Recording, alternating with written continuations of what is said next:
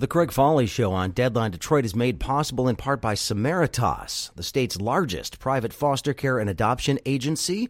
However, Samaritas also provides a number of other services around the state. They are one of the largest refugee resettlement agencies in Michigan. They serve homeless families, persons with disabilities, abused and trafficked women. They also provide market rate and affordable housing for seniors and HUD housing for families, and also have skilled nursing, memory care, and rehab communities in Grand Rapids, Cadillac, and Saginaw. Samaritas, we thank them for their support here at Deadline Detroit.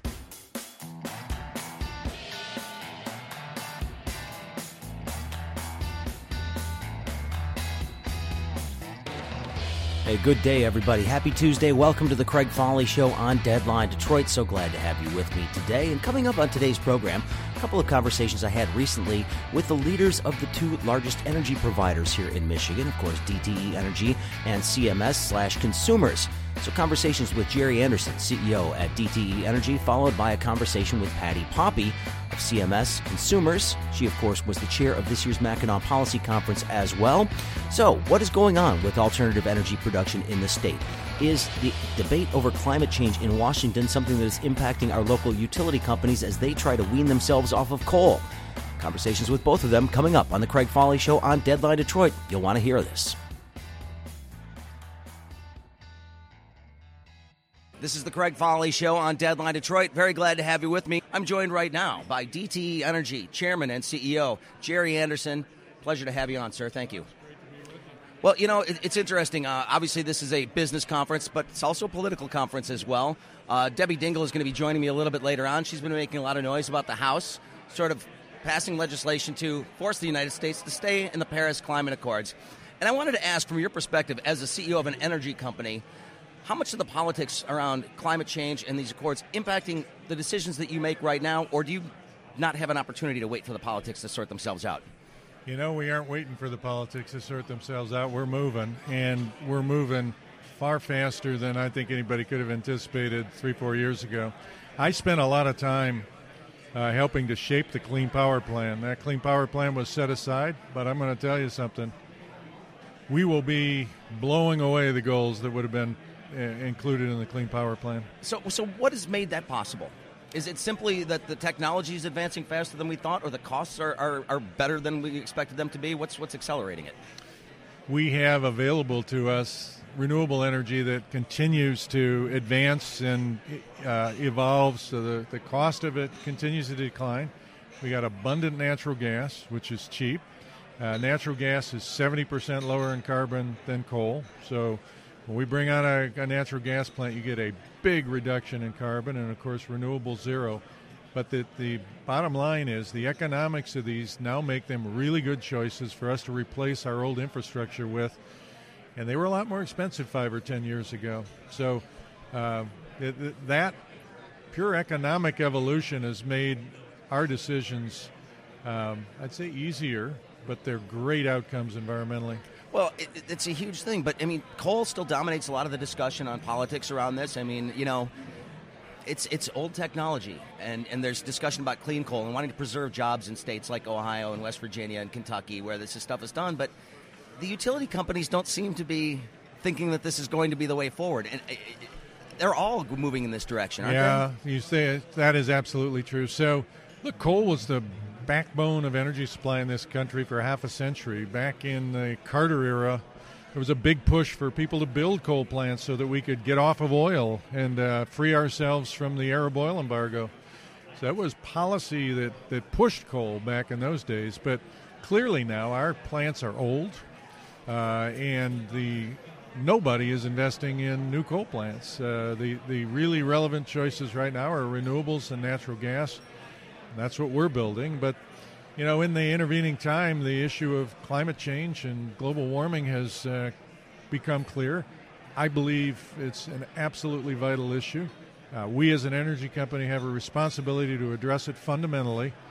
And I'm just glad that we got the tools to do it now. And so we're going to go fast. Well, you know, the, the original goals for a lot of people who are environmentalists would suggest the original goals for weaning ourselves off of coal and, and getting to a certain percentage of renewables by a certain year were too weak. But as you said, they've been accelerated. Uh, you guys are going to be coal free how soon? So here, here's the plan we've laid out. Our carbon the, the year everybody measures from is 2005. Yep.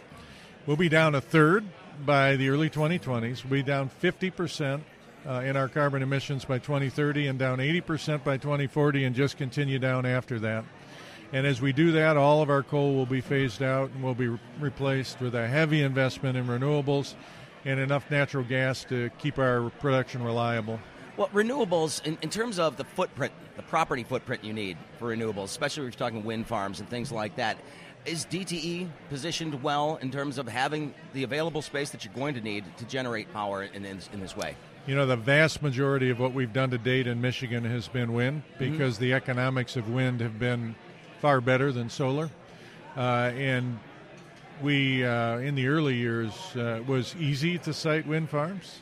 Uh, but over time, it's it has become more stubborn. We're still doing it. We have uh, communities that are anxious to have us in, but we have others who, who don't want it now. And so the good news is that uh, solar has continued to evolve and it continues to progress, and it's going to be on par, I think, with with wind mm, three, four years down the road, and we'll be able to begin to shift uh, to more and more addition of solar. Well, I, I've seen some of the uh, installations, the solar installations that DTE has put in place. Um, and- what has been the issue there in terms of the economics? Is it that the technology is not advancing as quickly as, as the wind technology, or is Michigan, frankly, just not that sunny? Uh, Michigan is they, they talk about this in terms of today, so- yeah, we get a lot of these days. Uh, Michigan's solar incidence, they call it, um, is not one of the highest in the country. I mean, they go to a place. I was out with my board in Phoenix looking at some of the massive solar installations in the desert there. They get sunshine every day of the year in that place. So uh, we we just aren't that way. On the other hand, um, technology providers continue to evolve the technology in a way that even in Michigan, it will be a viable resource.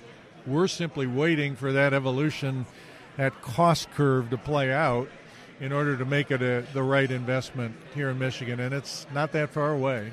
You know, DTE was, I think, one of the earlier companies to really sort of adopt these strategies for, for going carbon, you know, reducing your carbon footprint as much as possible.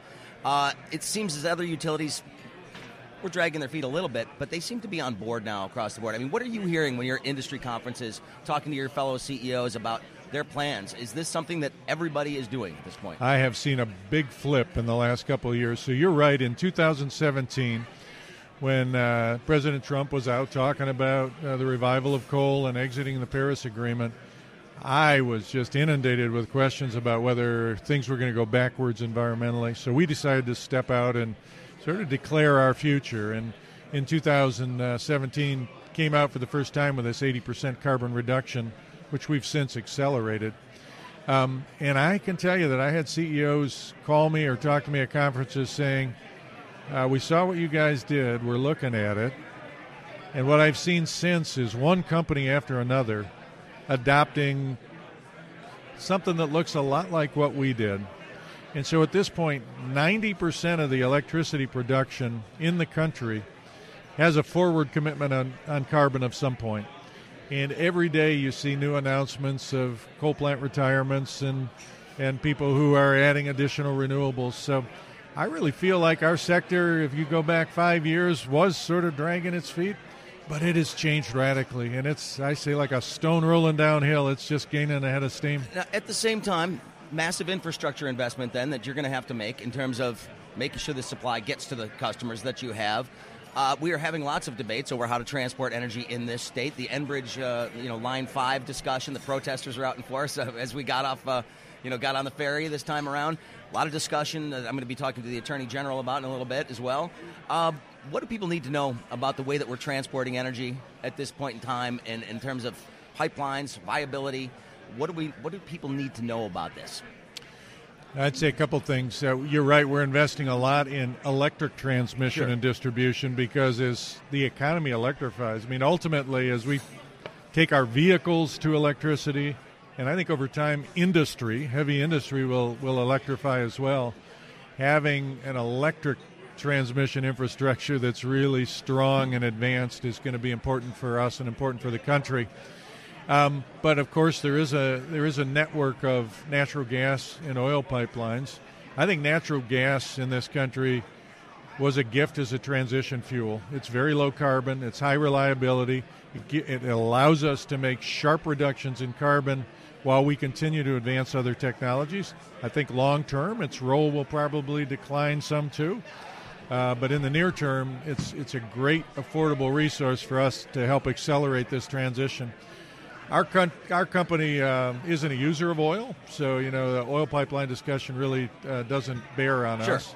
Uh, but you know, I I think uh, the governor and others need to figure out a way that uh, that ensures that that that pipeline environmentally is exactly where it should be. But the truth of the matter is, for some period of time, our transportation sector is going to be in a transition off of oil onto electricity, and that's going to take decades. And so, you know, we're going to use oil for some period of time. Uh, you know, obviously, we're in a transitory phase for just about every industry here in the state of Michigan. You guys are changing. We're looking at the mobility changes as well, and when you look at what the electrical infrastructure is going to need to be as we move into an era of electrified vehicles, autonomous vehicles, what kind of upgrades do we need to make to ensure that, frankly, we have the power we're going to need in that in that era? Because that's going to be a huge change.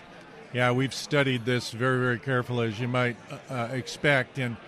Uh, you know, the question I get often is, hey, you know, the auto sector is a big demand. Can you guys support that? The answer to that is yes. We absolutely can. We can we'll have enough supply from uh, wind, solar, and uh, natural gas to, to meet the need. Our grid will need some upgrades, but uh, we can handle it. So we, we are, I won't say 100% ready, but we're not going to be the impediment. I think the critical thing in the transportation sector is the evolution of the battery technology. And I often say that batteries feel like renewable energy did a decade ago, where we all knew that renewable energy had a big, big role to play in the future, but it was expensive. And it was hard to push a lot of it into our mix without spiking customer bills. That's not true today. In the auto sector, you know, what I hear from the senior executives is they all know electric vehicles are the future but it's difficult to get the range and the affordability they want with where batteries are right now. And but it's coming fast. Those battery prices are coming down hard. In the meantime, the charging infrastructure. Uh, for people that you know maybe range anxiety is a big issue with electric yeah. vehicles obviously and we're starting to see more and more charging stations showing up places where people work and things along those lines but how does dte energy potentially get in on that in some capacity i mean do you become sort of the new gas station so to speak well we just reached our uh, first significant agreement with the Public Service Commission on charging infrastructure, where we will be uh, doing exactly what you're talking about. We've sat down with them and, and uh, identified the places that will be in highest demand and most need, uh, highest volumes of electric vehicles. We're going to begin the investment process to, to enable uh, that. So we don't want to be the impediment. On the other hand, we don't want to be too far out ahead of it and put in a lot of infrastructure that isn't used either. So we're we're in, in very active discussions to make sure we get it right. But I'll tell you what, uh, this first step we've taken is going to be followed by many more. Uh, to enable the electric vehicles. And the interesting thing about that is, though, I mean, utilities typically have been very heavily regulated, obviously, uh, and, and monopolistic for a lot of different reasons. You don't have a ton of competition, you know, for this kind of stuff. Is there going to be a private sector option when we do start seeing charging infrastructure I mean, is it a situation where Shell or Amoco or somebody like that could have could. charging stations? Yeah, we've really told people that uh, we're happy to invest in the charging stations if that's the right solution. But if it's done by a third party, that's okay with us. We're gonna. We'll still need to invest they're, they're in the wires, anyway. cables, transformers, and everything else yeah. that these chargers will need, and that's an important role. And so, look, we just want to uh, we just want to enable it uh, and play whatever role makes most sense. Well, Gerry Anderson, my guest right now, of course, CEO at DTE Energy. One last question for you, and I appreciate your time today. But you know, one thing we have seen in your industry is a lot of consolidation. Uh, you've got some major, major companies that have taken over operations in multiple states now. I think Duke Energy, in particular, has seen a lot of growth, um, moving from North Carolina all the way up to Ohio and other places.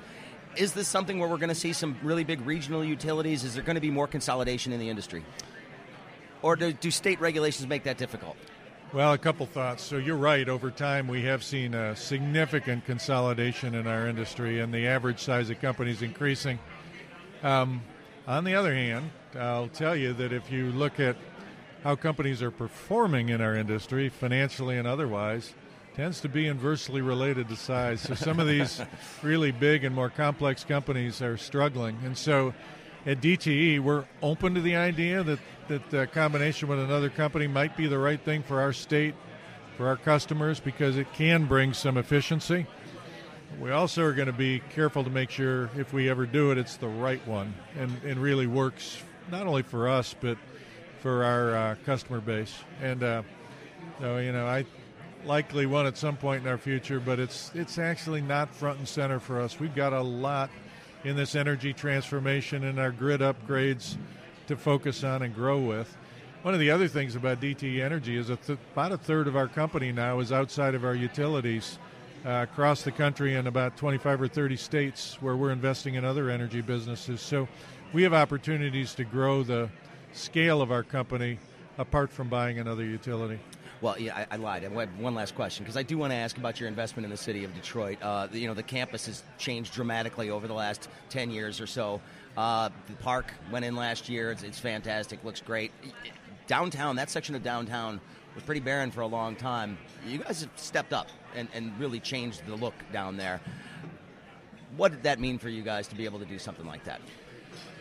You know, uh, there was a there was a point back in 2012 or so, where for the first time I've been I've been in in Detroit for a lot of years. For the first time, I could begin to feel that this was going to turn, that the the energy and the will of people in the city had flipped, and and we were going to see good things. And when I uh, looked at our surroundings, um, they weren't the surroundings that a Fortune 250 company should have in a great city and so we we knew we needed to do our part, and so we went to work on our campus and really upgraded our campus. The park was an interesting evolution. I used to stare out my office window down at a gravel site with a little industrial building and barbed wire around it. I, I, I remember it well. Yeah, for a lot of years. And uh, there was a certain point where I said, you know, this is kind of shameful.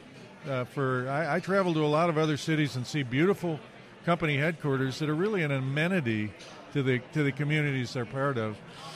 It just, didn't make sense. We bought the land and thought we'd just plant some grass. And then we decided, no, we're not going to just plant some grass. We'll put some benches and so forth out there. And then I was traveling to see investors in Boston and walked into a park between meetings in the middle of the city that was vital and vibrant and absolutely beautiful. And I started snapping pictures on my cell phone and sending them back to our team and said, we want to do something for Detroit, we should do this. And that was the uh, that was sort of the kernel that led to Beacon Park. Beacon Park has attracted over a million visitors, and, and look, we're not in the park business, uh, but this was a chance for us to create something for the community that's lasting, and thankfully, uh, it's been really, really well received and and uh, has become what we hoped it would. Well, very good. Gerry Anderson, we appreciate your time, sir. Thanks for joining us today. Thank you. I appreciate it. All right, Gerry Anderson, CEO at DTE Energy, joining us here on the Craig Foley Show on Deadline Detroit. You are knowledgeable. Good Thanks. job. I try. Yeah, yeah, no, that was good.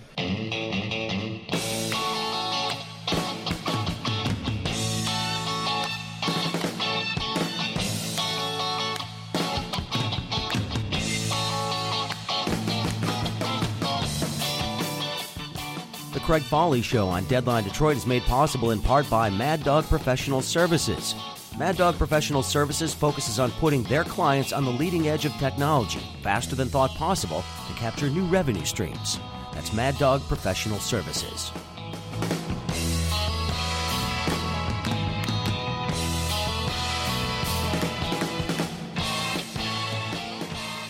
This is the Craig Foley Show on Deadline Detroit. We are live at the Mackinac Policy Conference, hosted by, of course, the Detroit Regional Chamber. And joining me right now is this year's conference chair, Patti Poppe, who also happens to be president and CEO of CMS Energy and Consumers Energy. Uh, thank you very much for being here. You are the busiest person on the island officially this week. It's my pleasure. I think there's one other woman who might be busier than me, and that might be our governor. She's got a busy schedule too. Well, she made some big news. Uh, She sure you know, did. And y- you always want news to come out of the conference. Yeah. Uh, she signed, of course, a pretty historic deal on auto insurance out there. And, and I always like to look at legislation and suggest if, if somebody's ticked off about some part of it and everybody's a little bit ticked off Mm-hmm. about part of it, it's probably a pretty good bill. Yeah. She, uh, I think, and the leaders of the House and Senate demonstrated that in Michigan, we can actually be united even though we have divided government. And when the rest of the world is just getting further apart from one another, here in Michigan, we can come together, get the best ideas on the table. In fact, not in spite of our diversity, but because of it, come up with better solutions. And they demonstrated it today. Historic signing here on the porch. Well, you know, you, civility has been a big part of this conference for a long time, trying to figure out a way to, to you know, mend some of these fractured relationships that have been out there. It seems like a pretty good start. It's a great start. It really has left a feeling of optimism across the whole conference. People actually can see that as a reason to believe that bipartisan action is possible. We've got some tough issues to tackle next roads, education. We're going to have a lot of conversation about education here today at the conference. I can't wait for people to hear the lineup of what we're going to talk about today. Well, and, you know, this has been a subject that has been brought up at this conference for what the last five years, mm-hmm. I believe. Education yeah. has been a key part of this. Saying, how do we fix this? There seems to be a logjam here. What sort of progress are you seeing in terms of what people are talking about that gives you hope that maybe, maybe we are turning the corner on this? Well we have three objectives for this year's conference on education. Yes. Number one, we want people to know there is a problem. I think it actually is one of the problems. Everybody thinks, oh, I'm so sorry about their district. My district's doing great. When in fact, when you look at the statewide statistics, we're 41st in fourth grade reading, mm-hmm. 42nd in fourth grade math. That's a problem. 41st and 42nd out of 50. I think if you polled people, people would not know that. And so they need to understand that it's a statewide problem. Even our best districts are performing worse than other district other states worst districts. So we've got some major catching up to do. So that's number one. Yeah. people need to know. But number two there's a group that's come together called launch michigan. And this is what makes me hopeful. In this era of bipartisan required reform we've got the teachers union paula herbart of the mea is one of the co-chairs Tonya Allen from the philanthropic community. Mm-hmm. She's the chair of the, or the CEO of the Skillman Foundation, and uh, Doug Rothwell from Business Leaders for Michigan are the co-chairs of Launch Michigan. The Detroit Regional Chamber is a member. There's other educators who are members. This group is doing the tough, heavy lifting of establishing priorities, metrics, and policy recommendations, and they're staying at the table long enough to hash it out. That is very important. That can enable then a legislature to take action knowing they've got bipartisan support coming to them, bringing bipartisan solutions to them. That's important. Um, my guest once again is Patti Poppe, who is the chair of this year's conference. I, you know, I wonder is it, is it a blessing or a curse? I mean, obviously it's an honor to do this kind of thing, but you, you have been busy, uh, and and you know there's all kinds of stuff that you are responsible for when you do this. You're about to hand this over to somebody else pretty yeah. soon, but what's the experience been like for you? You know, it's been fun. I'm a Michigander, and when uh, my company, Consumers Energy, can be a force for good, that's a good day for me. And so to be able to convene all of the right people at a place like this, doing the work that will serve a lasting impact. In fact, I used a, a, saying, an old proverb yesterday, that one generation plants the trees and the next enjoys the shade. My ambition for this conference this year is that we plant some trees. That we, as business leaders, policymakers, philanthropic community, educators, are here on this island to make a difference for the next generation. And that's very motivating to me. That's not hard. That's just uh, a blessing. Well, you know, you hear about talking about the next generation, and a lot of people, you know, wouldn't think of a utility company as, as necessarily caring about that. Mm-hmm. But uh, you take a look at the steps that consumers is taking, that DTE Energy is taking in terms of. Uh, you know, backing off carbon emissions, yeah. trying to reduce this sort of stuff. The pace of that change is accelerated, I think, a lot faster than even you guys expected a few years ago talk about where CMS is in terms and consumers is in terms of reducing your carbon footprint, yeah. getting off of coal. Uh, and converting to, to alternative uh, means of, of generating electricity? You know, first and foremost, we believe climate change is happening, and as a result, we've taken actions. Okay, how come the private sector can admit this, and, the, and, and frankly, the government is unwilling to in many cases? You know, I think uh, my own personal experience. why is this political? I don't know why it's political, but I think there was an era where people actually uh, didn't have the right science to look at and compare, and so people drew conclusions. It takes a lot to actually do your homework and understand what is the current science, and we did a lot of homework on this, and it changed my mind. You know, I used to have a bumper sticker on my car that said, I heart coal. I learned how to generate electricity at five coal plants, but we've closed seven of our 12 coal plants already at Consumers Energy. That reduced our carbon emissions by 38 percent. We've uh, initiated the dates for the remaining closures. We're going to be a decade ahead of the Paris Climate Accord. We're going to be a decade ahead of the recommended science community. Um, we don't. We're not waiting for policy or regulation or laws to tell us what to do. We can serve people, the planet, and Michigan's prosperity by committing to a cleaner energy future. But again, the economics of this have been changing so quickly as well, though. I mean, that makes the decision a little bit easier if, if this technology is getting cheaper all the time. Yeah, and, when and you the do- natural gas is a lot cleaner than coal. Obviously, that's uh, Gerry Anderson from DTE was on earlier. He called that a gap fuel. Frankly, he seems to think of, of, of natural gas as something that we're going to utilize until we have the renewables that we need. Uh, do you agree? Is that something that we're going to see? I think there's two things that are lost in that part of the conversation. One, our 20 year energy plan that we just uh, signed a massive Yep. settlement with the Sierra Club and our largest business leaders shows we're actually only adding new renewable energy. We're going to add 6,000 megawatts of solar to replace our remaining coal plants. And that's because they're modular. You don't have to take a big bet on a big gas plant to be able to match supply and demand. But the other part of the equation that I think has been undercommunicated is the need to reduce our peak usage. Michigan's peak usage of electricity happens a couple hours a year when everybody's air conditioning is cranked up. Because we have moderate temperatures generally in mm-hmm. Michigan, we have to oversize the entire system. In fact, double the size of the system for those couple hours a year. We have a strong belief that the cheapest and cleanest kilowatt is the one you never use. And so we are really spending a lot of time on, on programs called demand response and using AI and machine learning, uh, smart communicating thermostats, and smart meters to enable a flatter load curve. It's a little wonky, and I'm sure your listeners are geeking out a little bit with me, but the reality is if we can shave that peak, we can reduce the size of the whole system. And then adding modular renewable energy matches perfectly with our Ludington pump storage facility right up here in northern Michigan. Oh, you know, there utility companies in, over the years have, have incentivized people to upgrade appliances, for instance. You know, but giving some sort of credits for, for energy efficient appliances. Smart thermostats like Nests and things like that are going to be a game changer in, in, in allowing you to do that. Uh, is Game the kind- changer. is that the kind of thing that you could that Game you could incentivize, and would it make economic sense for you to do so? We already do uh, incentivize them, but we need to take it to the next level and work with customers to optimize their usage. It's so cool the opportunity that with smart technologies that we can uh, cool your house a little bit before the peak and your neighbors a little bit offset from you and imagine 1.8 million data points that are optimized so you never have the peak even though everyone's house is the perfect temperature this was not possible before, and it is now. So when we start with that, then we have to build less stuff. Natural gas and coal become less and less relevant. We're going to go to zero coal. Our natural gas part of our portfolio is reducing, not growing, because modular renewables combined with Ludington pump storage and demand response is the cleanest, most efficient. We call it our clean and lean energy future for Michigan. Well, last question for you because I know you've got a busy schedule, but I do want to talk about some news that you guys made. Charging infrastructure for Yeah. vehicles. Uh, we are moving uh, towards autonomous and electric vehicles.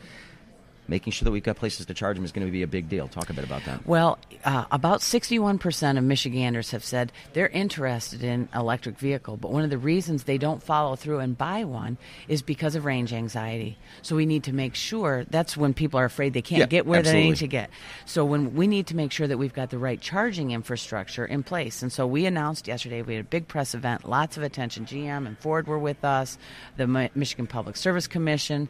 We a- agreed to put in rebates, much like those energy efficiency rebates, to help people get the charging infrastructure. So, at a home, for example, uh, a four to five hundred dollar rebate can actually pay for the charger itself. There might be additional expense in getting your wiring. You know, properly aligned with the licensed electrician, but the uh, rebate will pay for the charger, and then people most likely will charge at home.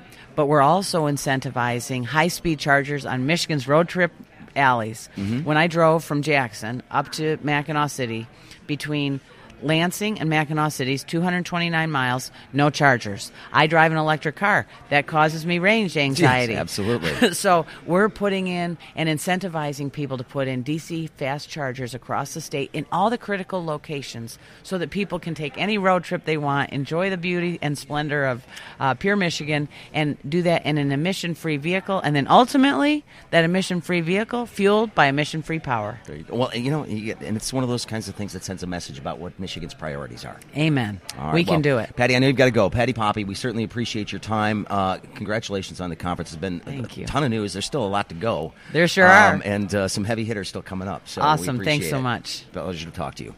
This is the Craig Foley Show on Deadline Detroit. Beautiful. Okay, Thank you very great much. job. Nice interview. The Craig Foley Show is made possible in part by Deadline Detroit, one stop shopping for all your news. Also, home to Deadline Detroit TV, which includes The Zip, a weekly wrap up of the week's news with some humor.